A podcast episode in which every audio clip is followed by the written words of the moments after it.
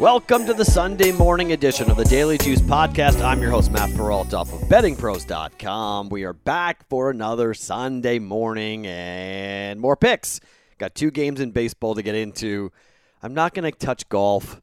I've had such a bad run, and we're doing really well in baseball. We're off to a 6 and 1 start for baseball, so we're not going to go near golf today. Why wreck it? Why get involved? We've been one for five over our last six bets with golf. So we're going to stay away from that. I'm going to give you a couple of baseball plays today here for a Sunday. Now, NASCAR ran their race on Thursday night, so that's why they're not running here on a Sunday. So we'll take a look at NASCAR coming up later on, probably next weekend. We've got the St. Jude coming up this week for golf, and hopefully we'll find some angles we like going into that tournament. But for this time for the 3M. We're going to stay away from golf and just focus on baseball. But to recap where we are here on a Sunday, now we look at Monday and we go Monday to Sunday. So Sunday is the last day of this week. We have had a pretty good week. We could have had a better week, but not bad. We opened up 3 and 0 in baseball, then we went 1 and 1 with baseball, so for a 4 and 1 mark. Then we got both baseball picks right yesterday, which was really nice. Then unfortunately, we wound up getting one golf bet wrong with the head to head between Tommy Fleetwood and Brooks Koepka, and then we got the Darren Till decision wrong last night. I, I was right about the fight now. I, I said Darren Till versus Robert Whitaker, it could end early. It might go to the cards. It felt like it was going to go to the cards, but I just wasn't sure. There were a couple of moments in that fight. In the first round, Whitaker got knocked down by Till. In the second round, Till got knocked down by Whitaker. Uh, a big cut got opened up in the fifth round. I had it 3 2 either way. I, I think Whitaker won. I didn't have a problem. I didn't have a problem with the decision. We we had Darren Till. Till just, as I said yesterday during the podcast, uh, he just his output is so low that if he gets behind on the scorecards, it's a little bit dangerous for him because he doesn't have the firepower to really come back. And at the 185 weight class, I mean Robert Whitaker, I don't think he looked good. I, again, I'm I'm kind of annoyed with the broadcasters who seem to be making friends with certain fighters and they like certain fighters and they tend to skew towards that guy. I don't think they influence the judging at all, but it was kind of annoying to, to listen to it because I thought Whitaker looked okay. Darren Till, I thought, definitely hit stronger shots. He definitely hit him harder, but Whitaker had more punches, had more volume, which we knew going in. I mean, strikes per per round, it was basically 4.5 to 2.5 on average. I mean, just a total different output per minute. So it, it, it's a frustration when you watch Darren Till and you expect him to do something big, and then he doesn't really unload. He, hell, he, I mean, he has to get to a point where he can let his hands go, and he simply isn't there yet for whatever reason. So uh, we we don't get that decision right. That's our only loss. So a two and one mark on Sunday. So we, uh, uh, sorry, on Saturday. So we enter Sunday with a six and three mark on the week. So not bad after a really rough week last week. We've rebounded nicely here, in particular in baseball, where we're going to try to keep it going here. Now, yesterday we had a couple of crazy games. First, it was good to see the Philly offense finally wake up. I was getting really aggravated because the Marlins. I mean, Caleb Smith had six, I think it was six walks in two and one thirds innings. Maybe had seven walks. Uh, on the game, it was like nine or ten walks. The, the Marlins just kept on putting Philly guys on base, and the Phillies weren't doing anything with it. I was just like kind of getting really frustrated, going, man, I mean, at some point, all these base runners have got to get put home. I mean, you're just playing with fire here. And finally, they erupt late in the game, big inning. They win the game going away. They cover the run line for us. So we, we called that game correctly, and, and I was like, just kind of pacing around my house going, come on, man. Like, this is, you look at all the stats here. I mean, the Marlins are just asking for the Phillies to get going. And what's really wild, there's a trend here that I think we have to recognize and have to watch a little bit. And it's actually going to kind of influence where I'm going to bet for today. Strikeouts are ridiculous. All right, it is. For whatever reason, and this is where we talked about it Thursday and Friday, I was surprised because I thought the hitters would do well against the pitchers. Well, eh, whether they're getting tired or better arms are coming out of the bullpen, whatever it might be, but I watched about five games on Saturday, and the strikeout numbers are ridiculous. Every game, I'm talking double digits, you know, every game for both teams, just striking out like crazy right now. The power arms are coming in, the bats can't keep up. Maybe it's just like a millisecond too slow because they're tired and they're playing in their first full series here and they're just not ready to go. They're not fully up to speed yet. But right now, I would say pitchers have a better advantage over hitters across the entire. And also, let's be frank here, everyone's trying to hit a home run every time, so it's home run or nothing for a lot of times with scoring runs. So that's something to watch here as we go through baseball into the first full week of the season. And the other thing we got to watch is that new overtime rule. So the Braves had no offense. No offense. And it was so frustrating all the way down to the final out in the final strike for the Braves against the Mets.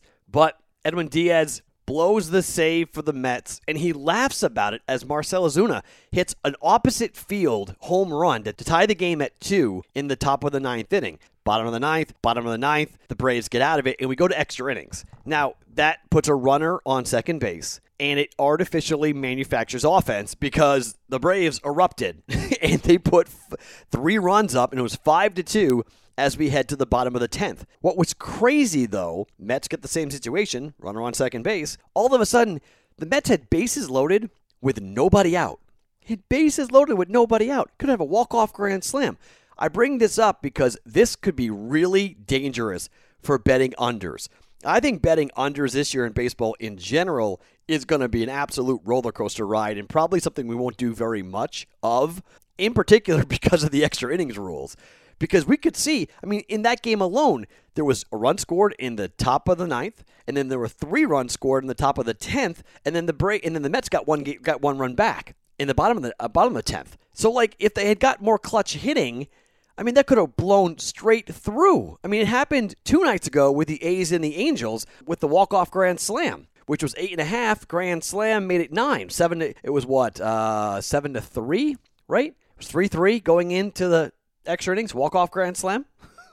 so like this is going to be really crazy where you call it right, you have it right, we go to extra innings, unfortunately, and then that artificial offense gets going, and it's going to make it very difficult for under for unders to, to cash. So uh, I think we all have to be very, very careful. I've told you before, we got to tiptoe in with baseball, but we also got to tiptoe in here playing anything on the under. Like first five maybe is a little safer, but getting into the bullpens and extra innings, no, not safe, not at all. So Phillies got the victory. Turned out to be an easy victory. We like that. And then we got the win for the Braves against the New York Mets.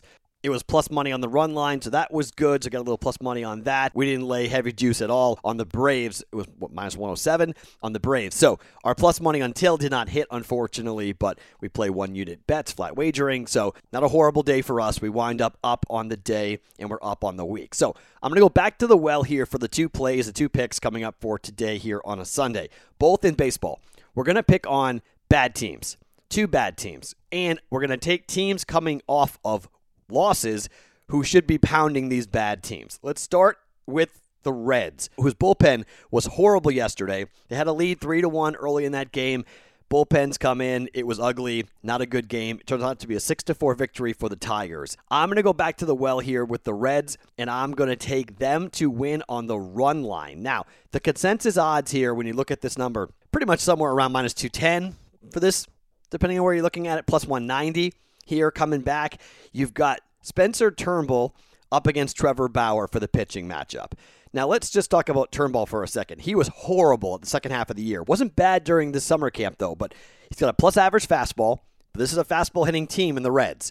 This dude in the second half last year was 0 9 with a 6.60 ERA and a 1.585 whip. Okay. now, he was better in the first half of the year, much better in the first half of the year. They expect him because he's been working out, better nutrition. He thinks he's going to have a big year here for the Tigers. I'm not really going to buy it here. I think the Reds are the better team. The Reds need to win this series. You can't lose series at home when it's a 60 game season. Every game is so important. Every game is three games, essentially. So you lose a game like you lost yesterday, that stings.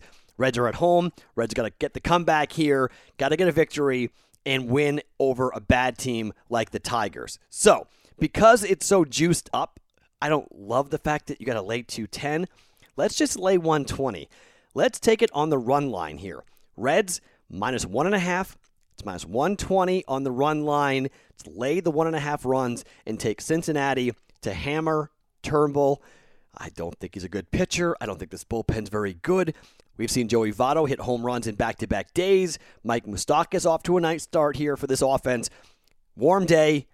Ball should be flying out of the ballpark with a 110 Eastern time start. Tigers and the Reds. We're taking the Reds on the run line, minus one and a half here against the Tigers. Second pick of the day, we're going to make a play on my Boston Red Sox for the first time. The Red Sox lost to the Orioles yesterday. The Orioles, who may be the worst team in baseball, okay? They, they, they might be. The Orioles are horrible. Red Sox lose 7 to 2. 7 to 2. It was a disgusting start for Martin Perez. The bullpen comes in, and they were equally as bad, so bad that Dylan Covey, who was picked up for basically nothing, got optioned to AAA. okay, he pitched so bad.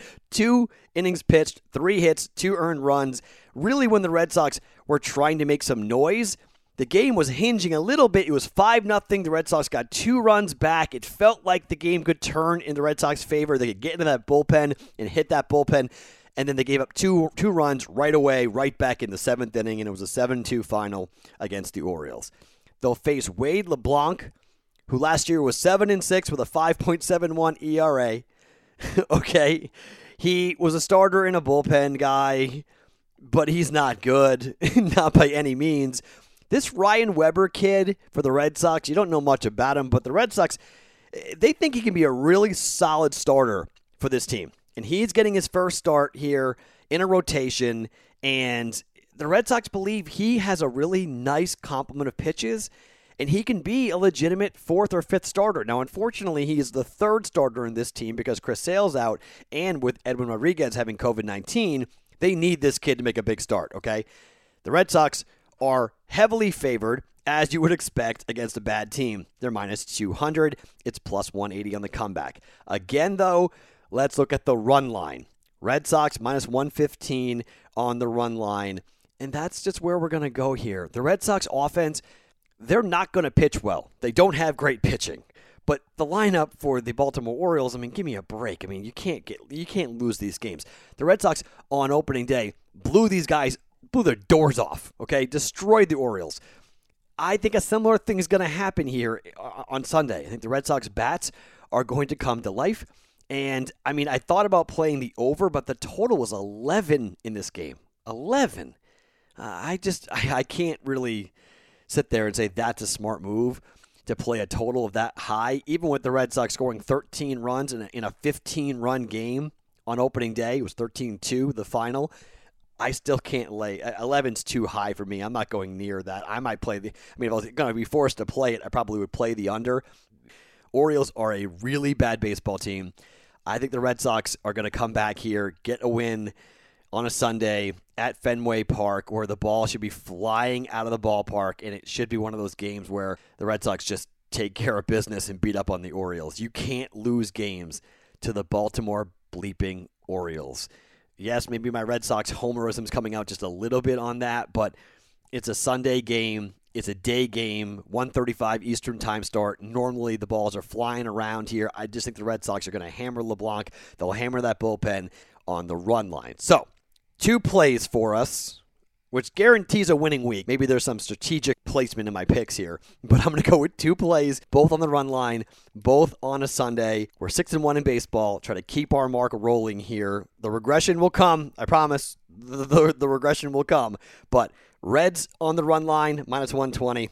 Red Sox on the run line, minus 115. We will lay both of those with one unit, as we always do, for a Sunday. Hopefully, you guys are enjoying the podcast. Hopefully, you guys are riding some of these plays here. We're hot in baseball, ice cold with golf. So I'm staying away from golf today on the 3M. Uh, I was ticked off about. I didn't like that card last night, and then the fight just wasn't entertaining like I thought it was going to be. But unfortunately, the cards don't go our way when a fight goes the distance and a fight goes into the hands of the judges. You just kind of throw your hands up. You don't really know what's going to go on with that. So only one play on that UFC card, and it lost. So two and one last night. We're back with two plays here today. Remember tomorrow, Matt Holt from US Integrity will be our guest. Now, Matt does a lot of really cool stuff with sports books around the country, and he's been an awesome he's a UFC expert for starters. He's an incredibly smart guy, but really fun conversation coming up with Matt Holt from US Integrity coming up on the long form podcast on Monday. I know you guys are both really like Nick Kalikas and uh, Dave Sharapan. Matt Holt also really really sharp guy, really smart. He'll join us tomorrow on the podcast, so definitely be back for that coming up on a Monday morning. Best of luck to us on baseball for this Sunday. My name's Matt Perrault. Follow me on Twitter at Sports Talk Matt. Long form edition of the Daily Juice on Monday, tomorrow morning. We're back then with that coming up on a Monday's Daily Juice off bettingpros.com.